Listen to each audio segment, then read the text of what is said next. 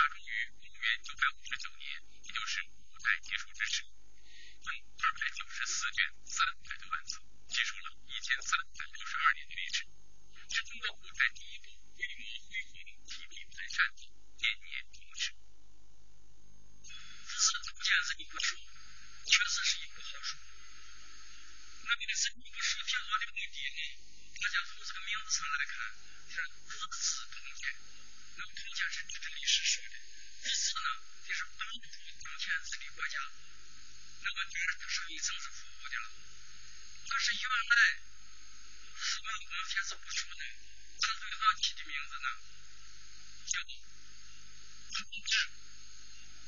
那么他是起这个名字的时候呢，是他写完了《战国的道统一》这一段中书大卷，叫同志。后来献给了皇帝，那皇帝当然是很高兴啊，就开具编书，说明开具呢就是办一个。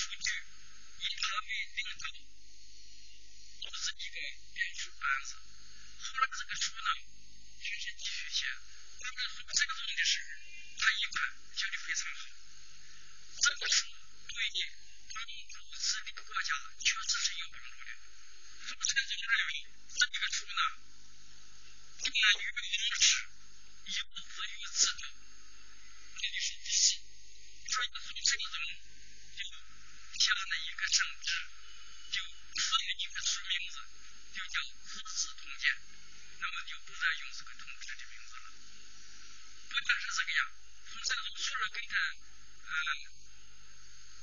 这个也给他了一个书名字之外他还写了一个序言这是非常重视的皇帝亲自写序言那在历代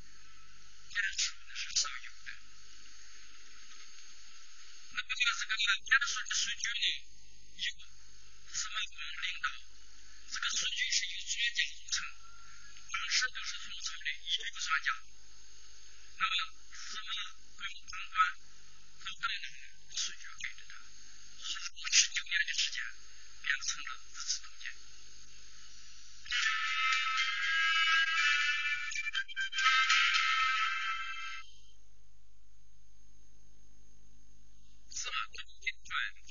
通鉴》的根本目的是为金庸。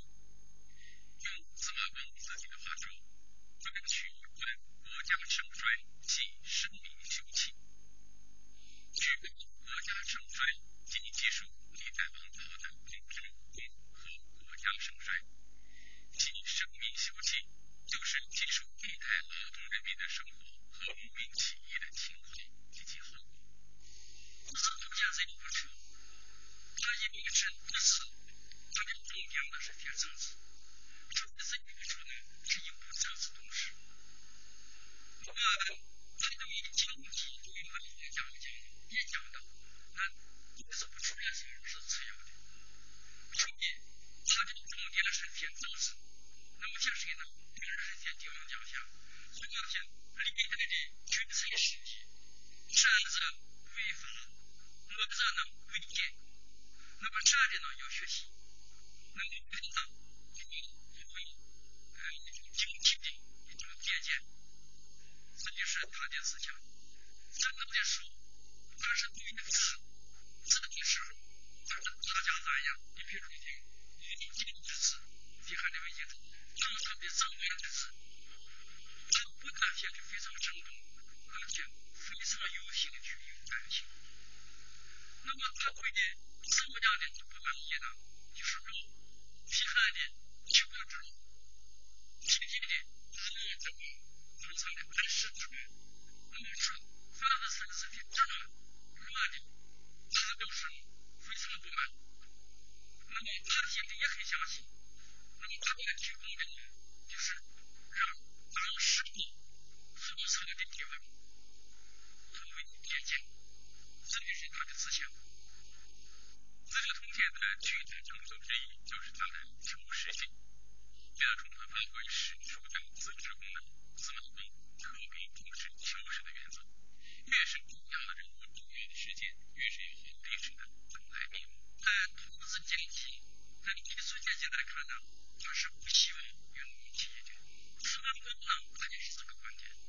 那么这里就有个问题，那么司马光对待农民起义是什么态度呢？这个问题。他是一个封建官僚，他是个技术知识分子，当然他不愿意农民起义了。但是他作为总结历史的经验，他怎么写农民起义呢？我认为在基本上还是实事求是的，并不是说他站在农民的立场上，他要写官地文分，这是个重要问题。大家谁说不光起义，写什么农民起义，写王朝起义，写各个起义。他就是关心这个观点，他要讲出农民起义的后果，轻视打击了统治者，削弱了封建统治，总的呢，推翻了原来的王朝，改朝换代。那么司马光是不是要整合农民起义呢？不是，他要给当前的统治者敲响警钟。古代有作为的政治家都把君者周饮，庶人者水饮，水则汾州，水则福州作为座右铭以警惕自己。看来司马光也把这一精神贯穿到《资治通鉴》全书。司马光写《资治通鉴》，也为后代的编史者提供了丰富的经验。当然，这个经验很多了，我认为最主要的有三方面。第一方面，他就是全面收集资料，严格的进行考证，实事求是。第二点呢，他讲述虽然很宏大，是按部就班，他会有五步讲述。第一步就编始末。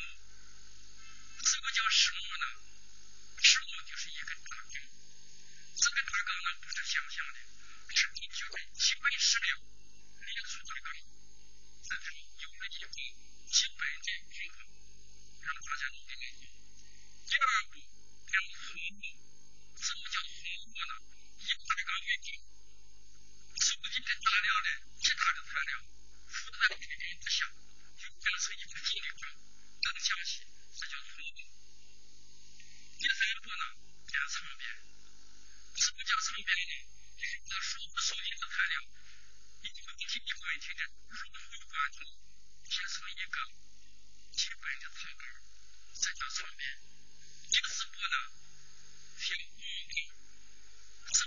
白呢？就是把这个很长的场面删繁就简，去尽用红，在这提炼之后，形成了。一个初稿，这才是说不出的叫文本。那么最后一步呢，就是第五步，写的定定，定就是情境，界定的境，一般是什么？就现在的定义，一步都不能错。字字图鉴都是点点题，这个一点也不错。而且拿着字字图鉴是这点点题不犯法，而且它里面是一个错。《资治通鉴》一书问世以后，对于此后的历史变迁发生了巨大的影响。如南宋史学家李唐将北宋一条一百六十多年的历史写成《续资治通鉴长篇》五百二十卷，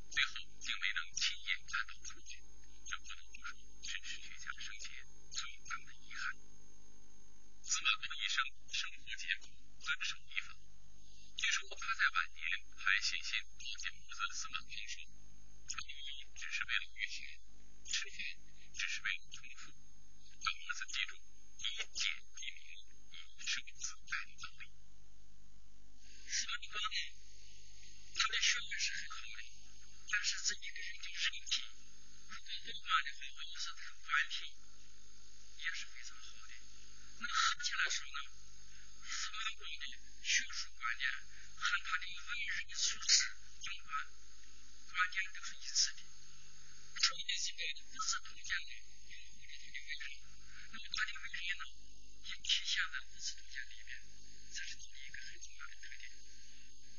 司马光在晚年虽体弱多病，却日理操劳。就在他去世前的一个月，他还郑重地向朝廷提出十科取士的主张，也就是按十个要求选取国家官员。司马光的一生在对中国在文化方面，尤其是史学方面有重大的建树。他可以说是中国古代的一位伟大的史学家。但在，